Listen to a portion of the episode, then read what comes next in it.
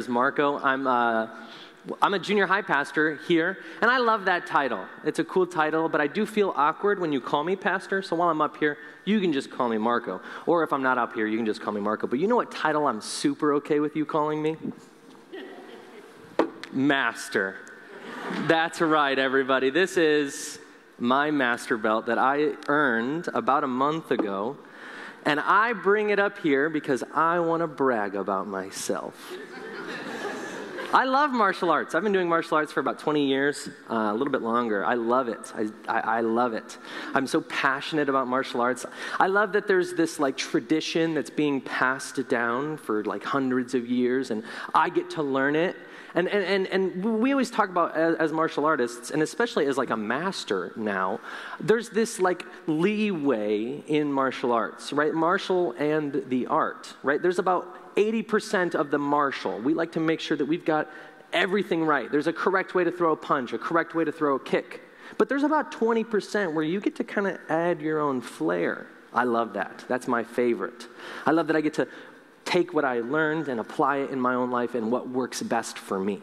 I love that. But in all honesty, I'm talking about martial arts because I want to brag, because I'm proud of myself. And I think it's cool.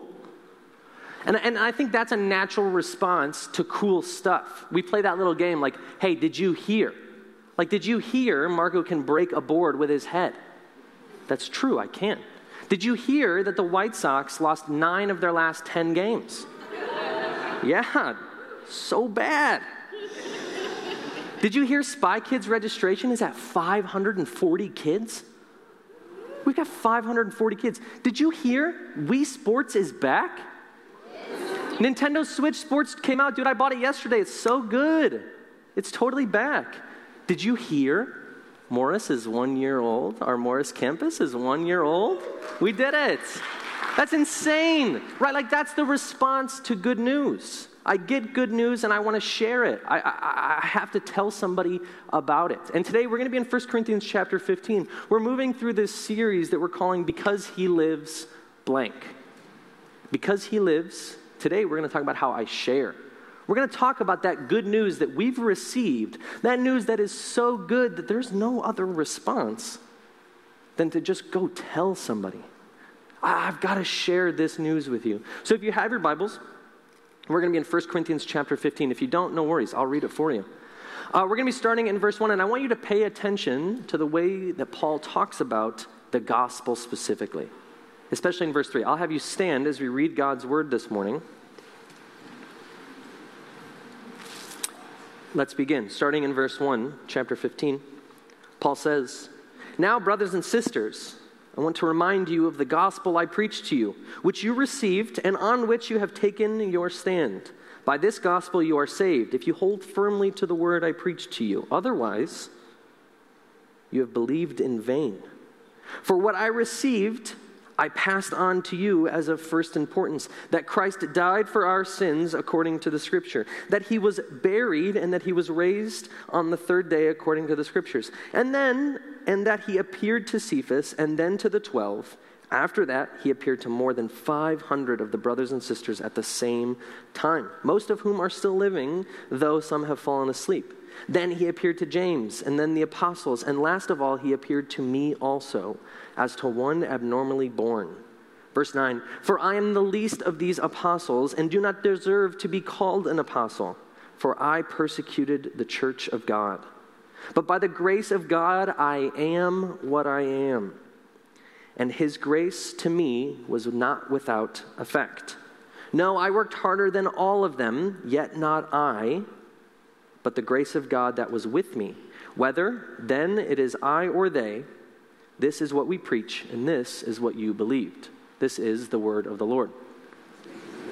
You guys can have a seat. Verse 3, right away, Paul says, For I received, for what I received, I was given first. Paul says, For what I received, simple. I passed on. It was given to me, and I passed it on. And I want to make sure that we've got this settled. I want to make sure that we've got this figured out. There is one important thing. The most important thing. And the most important thing is that understanding that Christ died for our sins according to the scriptures. Paul just gives it to you. Here you go. Here's the most important thing the number one thing you need to know there is nothing more important than this. I love that Paul gives it to me like this. Just tell me straight up, man. I don't want to beat around the bush. And I hear a passage like this and I'm like, yes. But I'm not reading Philippians right now. The book of Philippians, Paul's nice because the Philippians have all their stuff figured out. They're doing all the right things. But we're in First Corinthians this morning. And if you're familiar with the book of First Corinthians, you're going to see Paul just rip into these guys. I mean, the, the, the, Corinthian church was all over the place. They were so messed up, and there's a lot of dispute about what exactly what was going on in the church. But we know that there's all types of sexual immorality, arguing, debate, just terrible, mean, nasty church life. Maybe you're familiar with something like that. And, and it's just like this tough situation for the Corinthian church. And I'm sure Paul is just like anguished. Man, I, I was there, everything was going well, and now things aren't happening. So Paul tells us this as like a hey, dummy, don't forget. I've been yelling at you this whole time. Don't forget this one fundamental truth that Christ died for our sins according to the scriptures. Then Paul approaches this topic, he explains this topic a little further with such great confidence. Paul just has all of this confidence. I know Christ died for our sins according to the scriptures because he raised from the dead. He came back. And if you don't believe me, go ask Cephas. Like, if you're the intended audience for the book of Corinthians, you're alive when all of these other people are alive. And Paul is just so willing to share the gospel, to remind the Corinthian readers that uh, this is the most important thing. And he has it with such confidence because he knows. If I share the gospel with these people and they ask questions, they can go ask the people who saw it. He's not worried about, well, what if they ask questions and we don't have the answers? Or, or, or what if somebody doesn't? Go ask them. Go ask James, Jesus' brother.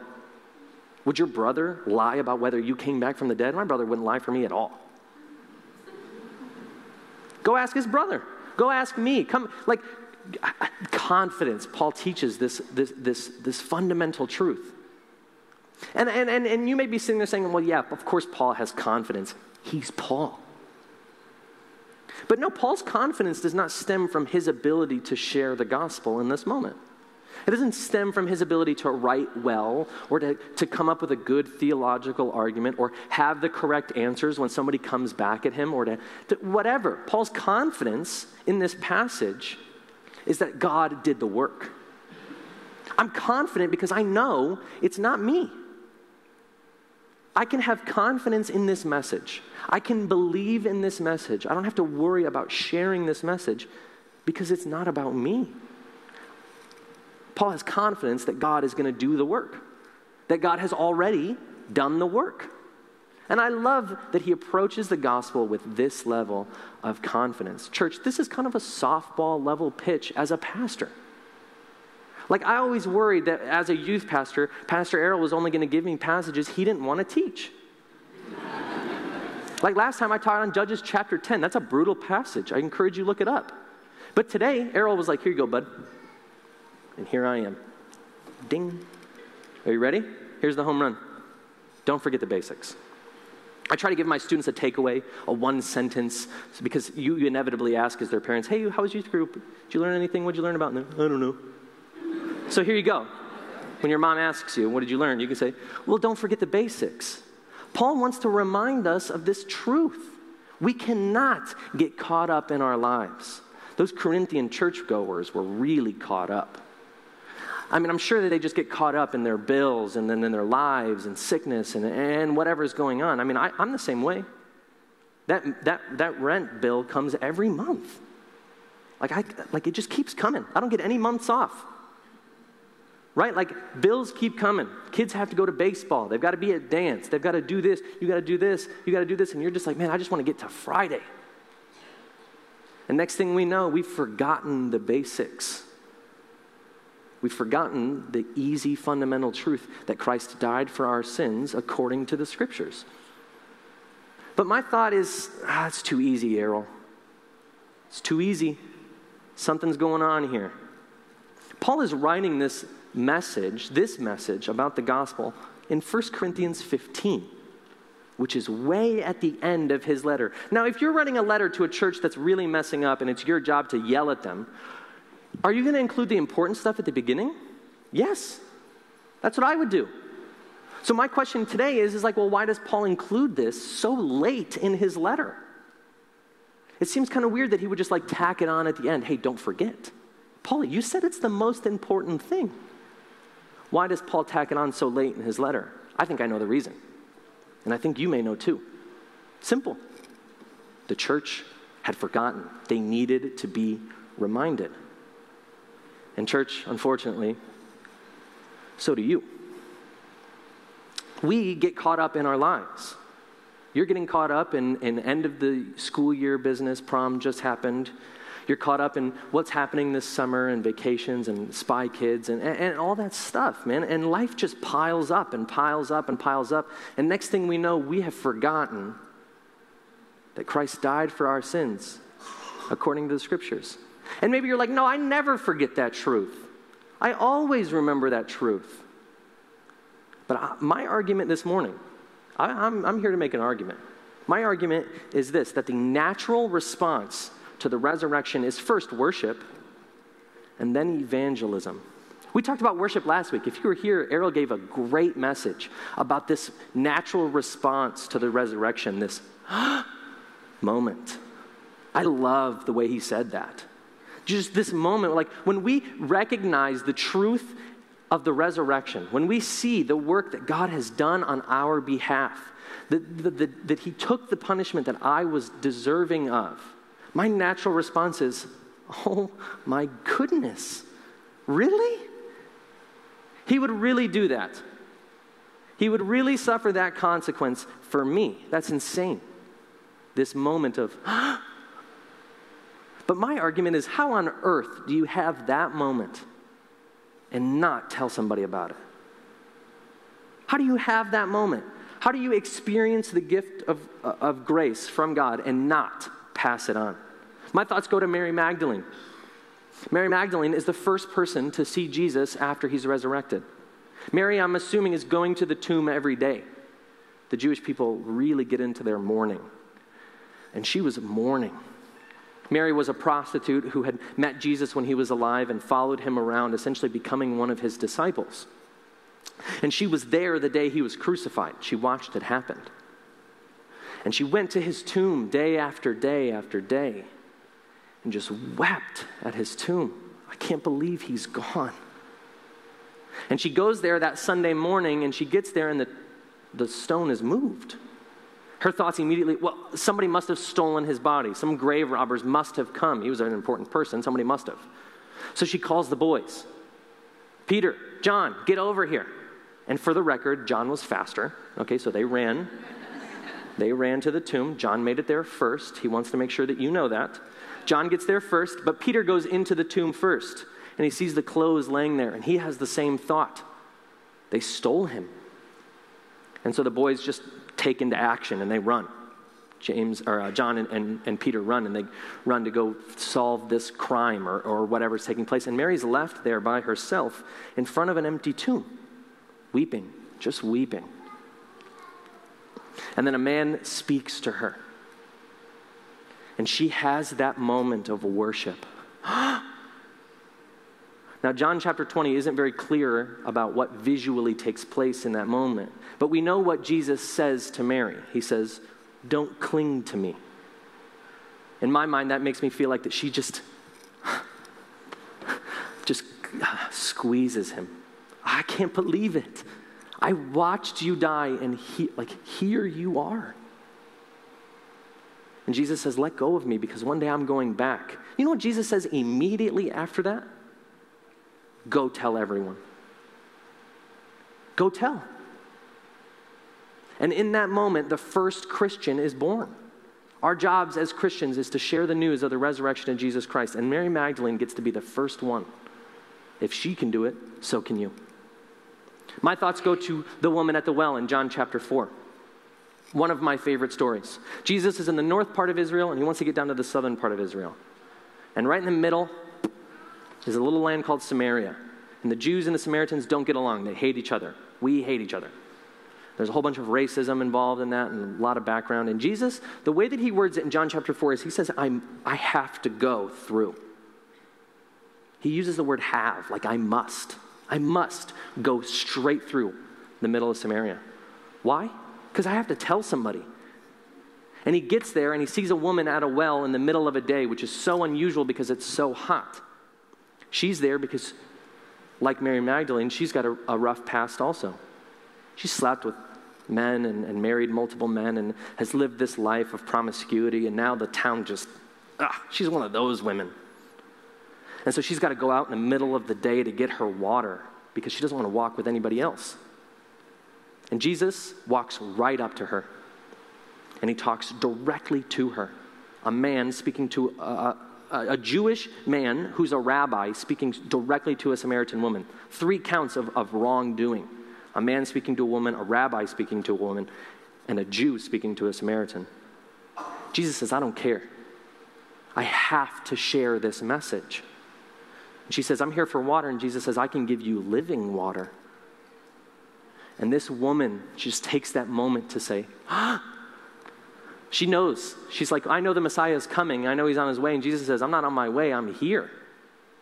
And she says, It's really you. I, I can't believe it. It's actually him right in front of me, in front of me. And, and what's the woman's response? What does she do? She gets up, she goes back into her town, and she tells everyone. And you know what's insane? They listen.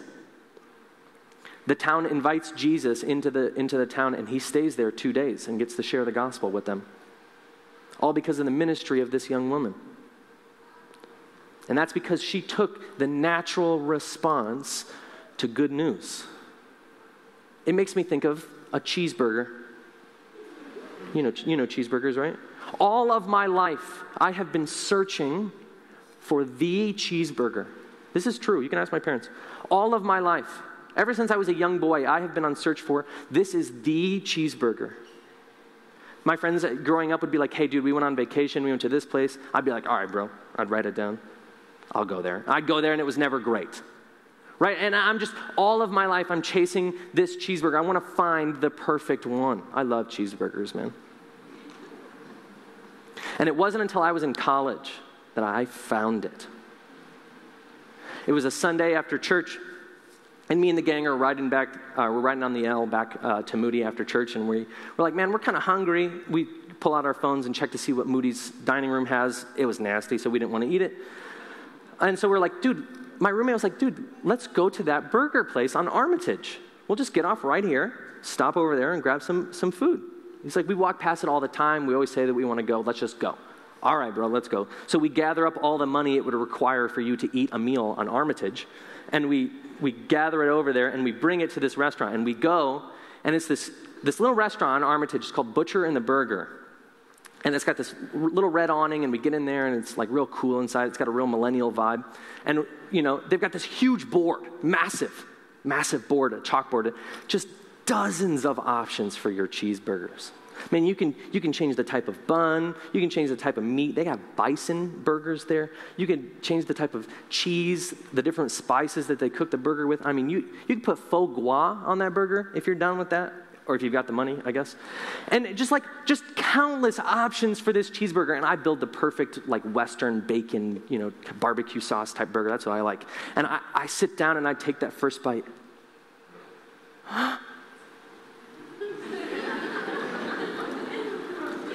My search is over. Here it is, right in front of me. And I watch as my friends take their first bite.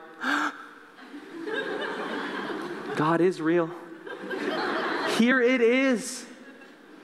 The cheeseburger I have been searching for. That was the first time I ever went that Sunday. The second time I went was four hours later for dinner. And I brought five other friends with me. Because that is the natural response to good news. You take that moment and you just say, oh my gosh, I can't believe it. It's unbelievable.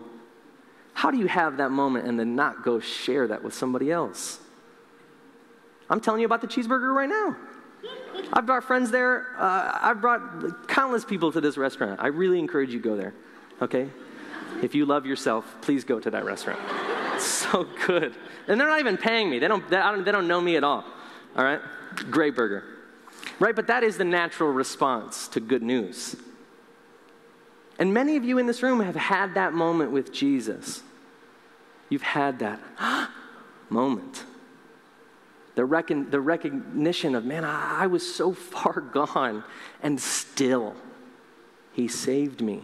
I love the way that Paul writes about that in 1 Corinthians. Don't you remember that I used to kill people like you? And I was worried that it, Christ's death wouldn't have, and his resurrection wouldn't have an effect on my life. But Paul says clearly it had an effect. And, church, it has an effect on your life too. Here's the actual takeaway I have for you today. My takeaway is I want you to recommend God. I want you tonight, when you're sitting at home watching that Netflix or Hulu show that you've been watching, the one that you love so much, and then you're going to go to work tomorrow, or you're going to go to school tomorrow, or whatever it is you do on Mondays and you're going to recommend that show to your friend. You're going to say, dude, have you seen Avatar The Last Airbender? And your friend is going to say, no. And your response is going to be, you fool! When I find out my friends haven't watched the show, I invite them over. Dude, come over. You've got to watch this thing. If I find out my friend hasn't been to Butcher and the Burger, I load him up in the car, I drive his butt up there. I want you to watch yourself recommend restaurants, TV shows, and food to your friends. And then I want you to recommend church, God, questioning that relationship, exact same way. Dude, did you hear? My church is awesome. They had this cool, hip, young pastor teach this weekend. It was great. Dude, you've got to come with me next week. I want you to view it the exact same way. You've gotten your friends to try out restaurants. You've gotten your friends to go see movies. You've gotten your friends. The, who's to say that you can't recommend going to church or recommend a relationship with Jesus in the exact same way? I want you to think about that cheeseburger. I also want you to think about my belt. I want you to think about martial arts. Martial arts has an 80% rigid structure and a 20% flair. Evangelism is the same way, but flipped. I just need to know the 20%, the fundamental truth. And you know what that fundamental truth is? Christ died on the cross for our sins according to the scriptures. Boom, there you go. I just handed you that 20%. Now you get 80% of just you. I don't know the people you know. I don't go to work with them. I don't have the relationship that you have with them. You are specifically placed in the places that you are so that way you can do this. Almost like somebody designed it to be that way. And, church, if this isn't a good starting place for you, if you're like, man, that's too vague for me, then I've got an even better starting point for you. I want you to start with yourself. Because right now I'm talking about evangelism, and some of you are shaking in your boots. Man, I have no problem recommending a cheeseburger, but recommending somebody come to church, that's a, that's a whole different ball game. What if I, what if I say the wrong thing? What if I, what, you know, what if I just, what if I give them a bad idea of what Christians are? Well, what about my past, man? They know that I used to be a whatever, or, you know, blah, blah, blah, right? They, they know all that stuff. How am I supposed to be the person? You got to start teaching the gospel to yourself. I want you to remind yourself of 1 Corinthians 15. Paul didn't let his past hold him back. And there's no reason it should be holding you back either. Christ's gift, the gift of grace, is for all.